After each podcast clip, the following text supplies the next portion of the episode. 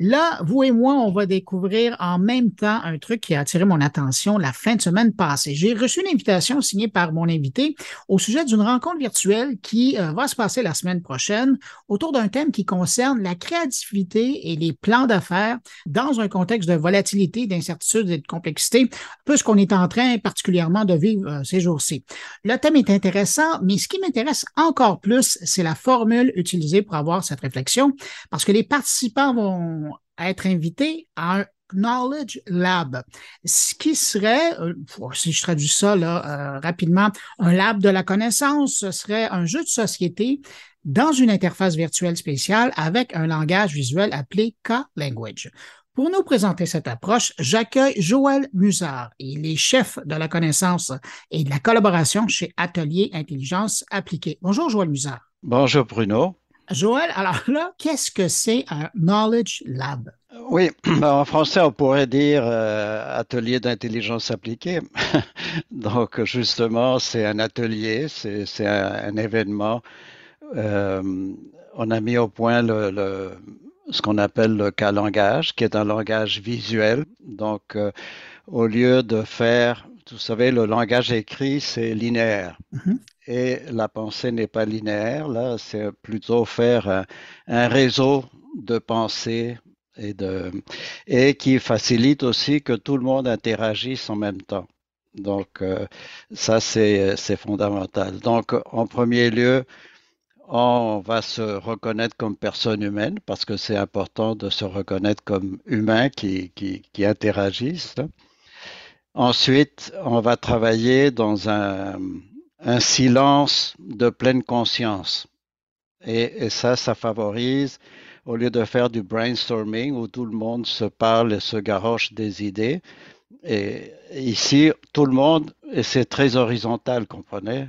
Aujourd'hui, on essaye que tout le monde participe et, et, ceux qui ont de la difficulté à parler en public, ben, ils vont rien dire. Mais ils ont des choses très intéressantes à dire. Alors, chacun écrit euh, c'est et ce qu'on fait, c'est des, bulles dans un espace graphique, là, et on les relie. Et quand au début c'est chaotique, évidemment, et de chaos commence à émerger quelque chose, là. Et là, on ouvre le micro, et chacun, à, ce moment-là, il, parle de, de, ses bulles, de, de ses idées. Et euh, ça, ça commence à générer d'autres interactions, d'autres, euh, et la toile d'idées se, ramifie et se perfectionne jusqu'à un moment donné où, euh, bon, on a fini. Et puis à la fin, on fait un, wrap-up pour parler bon québécois, retour sur expérience. Et euh, on, prend conscience, bon, qu'est-ce qu'on a appris, qu'est-ce que, est-ce qu'il y a des, des, engagements qui découlent de ça, et, euh, et comme ça évolue le, le, projet. Là. Donc, euh, c'est, c'est, et moi, je travaille à l'interne comme ça. Est-ce que ça fait longtemps que ça existe, cette approche-là? Ah oui, ça fait plusieurs années qu'on travaille à perfectionner euh, et on remet et on remet euh, la toile sur le euh, sur l'écran. Sur l'écran et on développe tous les à chaque semaine on développe des nouvelles fonctionnalités là, c'est ça. Est-ce que tous les types de discussions, tous les groupes de travail pourrait utiliser ce type d'approche virtuelle comme ça avec euh, votre, votre outil, vos approches? Euh, absolument, absolument. Je travaille avec euh, différentes personnes dans différents pays. La dernière on est en train de monter un projet avec la Tunisie. Donc, personne qui veut travailler et intégrer ces approches-là dans le, système, les, organisations publiques tunisiennes. Donc, euh, c'est un exemple qui, vient d'arriver. et, euh, et, ainsi de suite. Euh, j'ai travaillé en Équateur avec des groupes. il y a différents groupes différentes organisations qui, qui, peuvent, qui ont avantage à l'utiliser. Je l'utilise maintenant beaucoup dans la santé mentale.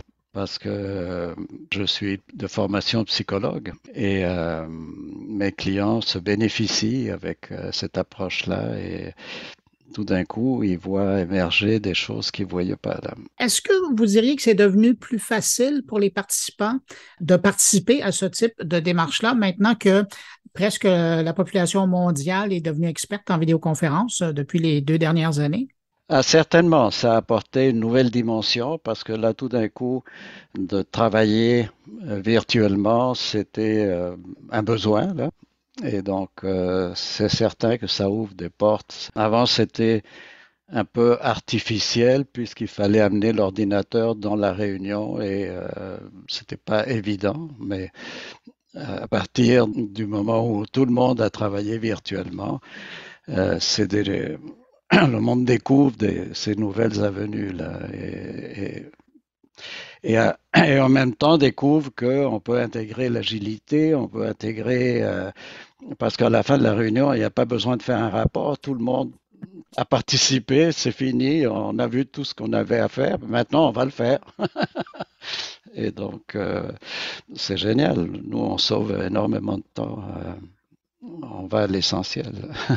Quand vous regardez votre approche, et là, vous l'avez utilisé, puis il y a des gens d'un peu partout sur la planète qui veulent l'utiliser, vous diriez que pour, quelqu'un qui nous écoute, qui est habitué de faire des rencontres de travail euh, par Team, par Zoom, c'est quoi l'avantage par rapport à ces autres moyens-là de prendre votre approche euh, du Knowledge Lab? Ben, l'avantage capture toutes les idées que le monde peut partager. Et ensuite, euh, on va construire avec ces idées et très rapidement, on va arriver aux activités qu'on doit faire, qu'est-ce que faire les priorités, ça se passe, euh, euh, ça se passe là, ici, maintenant, et puis euh, ensuite on passe à l'action. Et on récupère aussi des approches qu'on avait utilisées, qu'on avait développées, qu'on peut partager avec des nouveaux venus, puis d'écrire, intégrer, c'est génial. Évidemment, bon, si on en parle, c'est parce que très bientôt, il y a un autre événement euh, où vous conviez les gens à, participer, qui justement va prendre cette approche-là. C'est euh, une activité qui va se passer en anglais, euh, je le mentionne. Donc, là, ce qui va vous intéresser, c'est le mercredi 19 octobre à 13h, heure de Montréal. le thème, c'est la créativité et les plans d'affaires dans un contexte de volatilité, d'incertitude et de complexité. Qu'est-ce que vous voulez accomplir avec cette rencontre-là? C'est parti d'une rencontre qu'on a fait à la bêtise. Euh, je ne sais pas si vous connaissez un, resto euh, sur la rue Wellington. Là. Un coin de Verdun à Montréal. Oui, c'est ça. On voulait découvrir ce, coin-là. Je voulais montrer ça. Et justement, c'est tout un coin qui est en train de réémerger, euh, se réinventer. Et il y a des places fantastiques. Hein. On a découvert un, un café boutique école. Euh, et ensuite, c'est là qu'ils nous ont guidés vers la, bêtise, qui est alors, l'idée du design, de la créativité est en train de donner une nouvelle forme à ce quartier. Et comme euh, il y avait José là qui, fait de la finance et tout ça, ben ça, ça a commencé à germer comment la créativité et euh, Consuelo qui travaille en design euh, et on a parlé évidemment de l'exemple de Apple qui, qui, a mis du design dans les machines et tout d'un coup, ça a changé complètement euh, pour devenir une compagnie assez euh, colossale. Enfin, comment le design, la créativité euh, peut donner des formes différentes. Alors c'est important et je suis pas le seul. J'ai des collègues sur LinkedIn là, qui, qui parlent de, de choses similaires. Là, de, et il y a la, création de plans d'affaires sans créativité, ça fait comme pas de sens. Là, il faut mettre ensemble parce que chaque personne a une vision unique dans ce monde-là. Et le travail, c'est en faire quelque chose qui va être d'utilité aux autres. Donc, euh, c'est découvrir, faire, le faire avec euh, de façon artistique, euh, créative, mettre ensemble tout ça pour arriver à, quelque chose, un produit, un service qui fait du sens pour des personnes. Donc, euh, c'est euh, Avant, toute la partie financière était comme isolée ou la partie design, c'était des mondes qui ne se parlaient pas. Et là, on apprend dans ce monde-là qu'on est en train de vivre que oui, ça fait du sens de travailler ensemble et de, de mettre les, créatifs avec les, financiers, enfin, ceux qui vont aller à l'action et qui savent connaître d'autres euh, domaines pour faire des, objets ou des services. Euh, oui, il faut se mettre ensemble. Alors, on, travaille aussi justement avec cette approche à créer des, des, équipes, être capable de créer des équipes.